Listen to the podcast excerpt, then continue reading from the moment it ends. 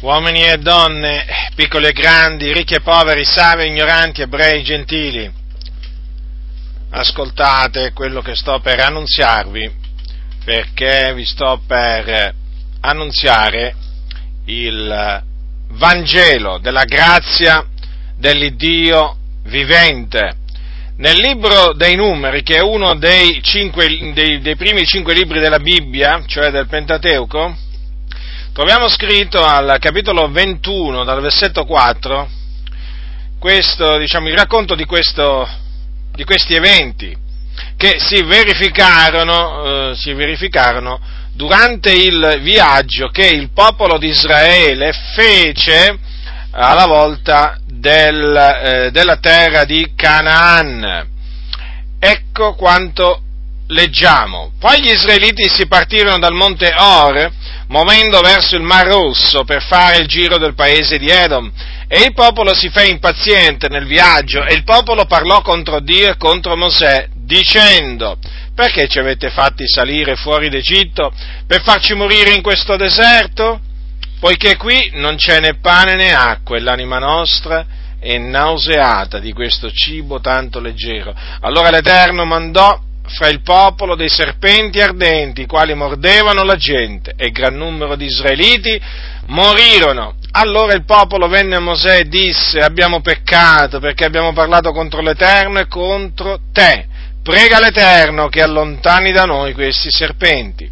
E Mosè pregò per il popolo e l'Eterno disse a Mosè, fatti un serpente ardente e mettilo sopra un'antenna e avverrà che chiunque sarà morso e lo guarderà scamperà. Mosè allora fece un serpente di rame, lo mise sopra un'antenna e avveniva che quando un serpente aveva morso qualcuno, se questi guardava il serpente di rame, scampava. Dunque il racconto, diciamo, è molto, è molto chiaro e quello che emerge eh, da questo racconto in maniera significativa è il rimedio, il rimedio che Dio provvide in risposta alla preghiera di Mosè. Il popolo, il popolo avrebbe eh, desiderato, desiderava che il Signore allontanasse quei serpenti velenosi eh, dal campo, dal, dagli israeliti, serpenti velenosi che erano stati mandati da Dio per punire con la morte i ribelli, i mormoratori, quelli che si erano permessi di eh, parlare contro Dio e contro Mosè, dunque il popolo avrebbe desiderato che il Signore allontanasse quei serpenti, ma quando Dio rispose a Mosè, gli disse, gli, gli provvide il, il rimedio praticamente, però che consisteva non nell'allontanamento dei serpenti, ma in un'altra, in un'altra cosa. Praticamente il Signore comandò, come abbiamo potuto vedere, che eh, fosse fatto un serpente di eh, rame, fosse messo sopra un'antenna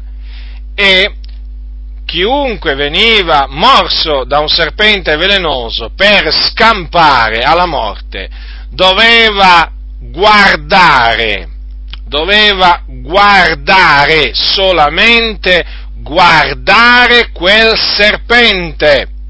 Quindi doveva alzare gli occhi e guardarlo. Ribadisco soltanto guardarlo. E in questa maniera scampava, scampava alla morte, alla morte certa che lo aspettava in seguito al morso del, eh, del serpente. Ora, Molti secoli dopo,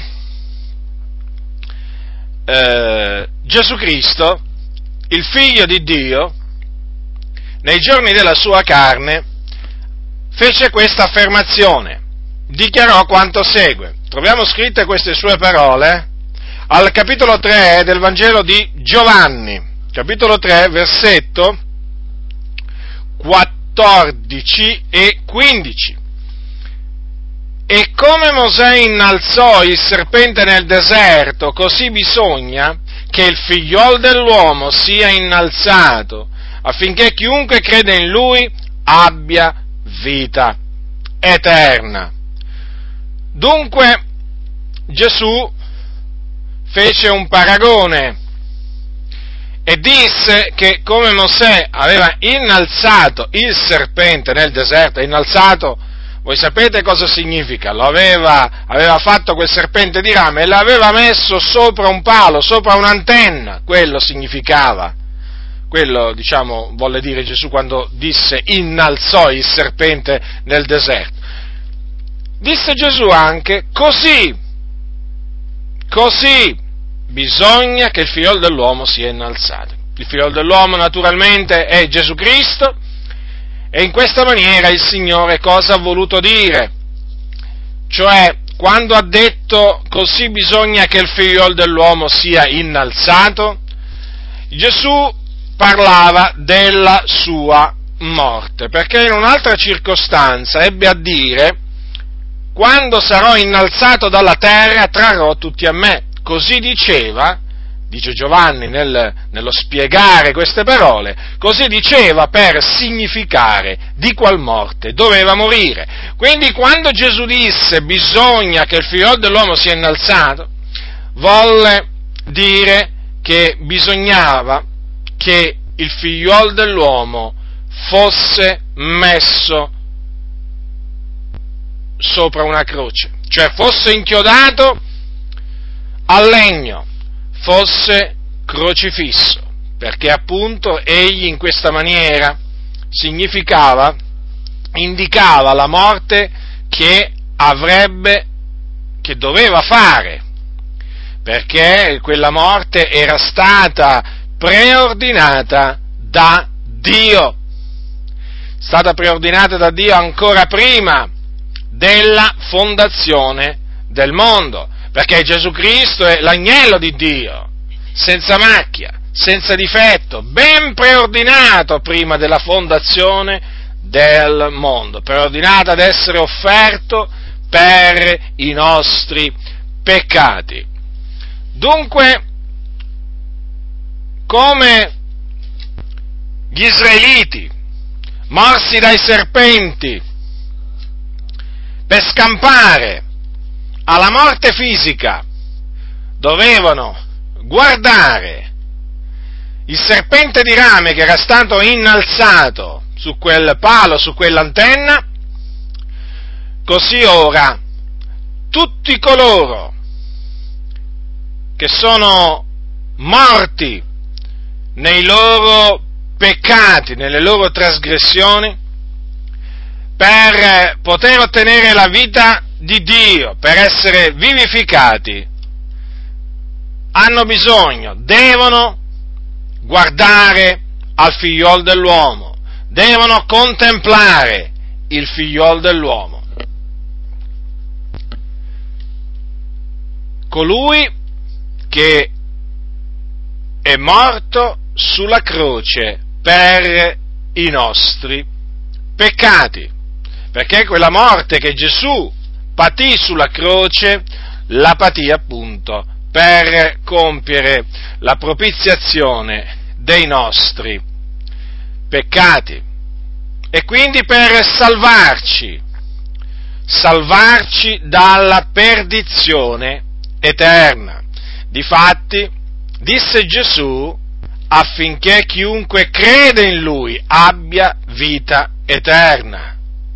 E quindi chiunque crede nel Signore Gesù Cristo, cioè nella sua morte espiatoria e nella sua resurrezione, perché Gesù Cristo dopo tre giorni è risuscitato, ottiene non solamente la remissione dei suoi peccati, ma ottiene anche la vita eterna, sempre dunque mediante la fede. Infatti Gesù è stato chiaro affinché chiunque crede in Lui abbia vita eterna.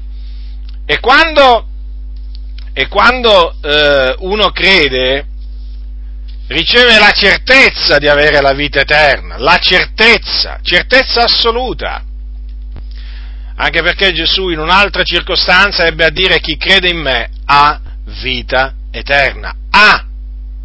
Non disse avrà, spererà di avere, no, ha vita eterna. E dunque, in virtù del sacrificio di Gesù, chi crede in Lui non perirà.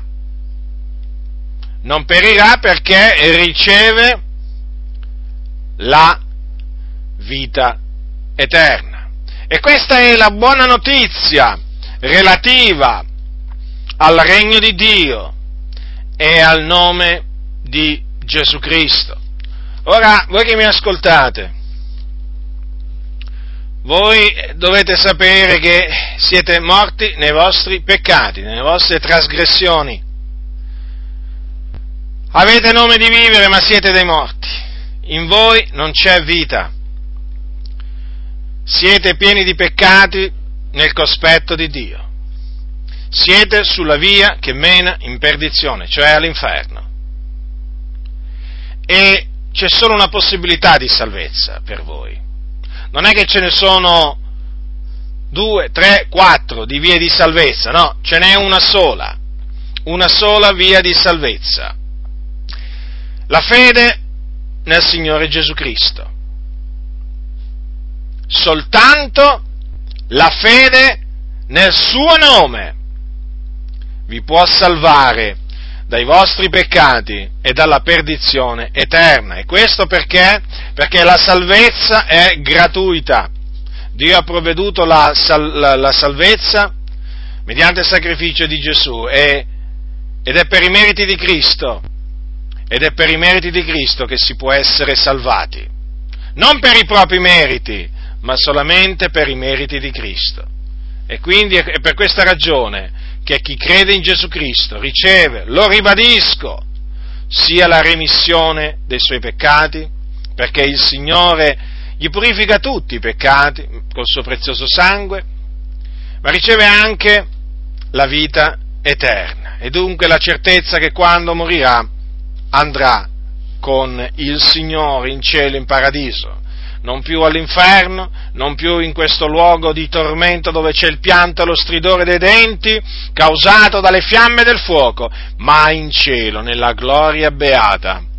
Dunque tu che mi ascolti, devi sapere questo, quindi, oltre che sei morto nei tuoi peccati, oltre a sapere che sei perduto, devi sapere appunto che la via della salvezza provveduta da Dio è la fede la fede nel Signore Gesù Cristo. Ascolta le parole di Gesù. Gesù ha detto affinché chiunque crede in Lui abbia vita eterna. Non ti lasciare ingannare dal tuo cuore, perché il cuore è ingannevole più di ogni altra cosa. Non appoggiarti sul tuo discernimento, pensando che alla fine in cielo ci riuscirai a entrare lo stesso. No. In cielo ci si può entrare solamente mediante Gesù Cristo, perché Gesù disse io sono la porta, non disse io sono una delle porte, no, c'è solo una porta, Gesù Cristo. E dunque queste cose le devi tenere bene presente davanti a te per non, per non illuderti.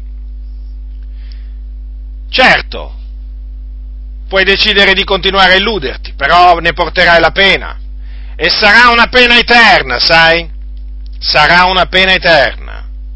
Perché una volta morto nei tuoi peccati, la tua anima andrà all'inferno, poi in quel giorno risorgerà, risorgerai e comparirai davanti a Dio per essere giudicato secondo le tue opere e sarai gettato nello stagno ardente di fuoco e di zolfo dove sarai tormentato per l'eternità. Quindi se vuoi continuare ad illuderti, illuditi pure. Io certamente sono netto del tuo sangue, il tuo sangue ricadrà sul tuo capo, io ti ho annunziato la via della salvezza, l'unica via della salvezza. Sai quello che devi fare?